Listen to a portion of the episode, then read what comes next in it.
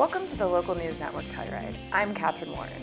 In the headlines, Telluride Mountain Club has submitted its proposal for regional trails to the Forest Service, and the public comment period is underway.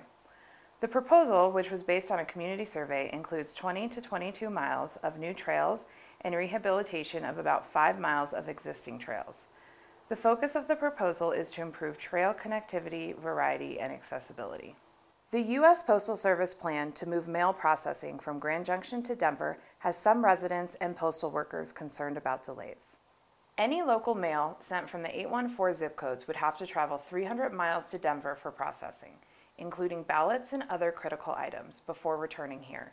Community members can submit comments on the plan before March 8th. The Diamond Ridge rezoning case appeal has been dismissed by the court, and the entire 105 acre parcel acquired by the town of Telluride in San Miguel County remains zoned as forestry, agriculture, and open space.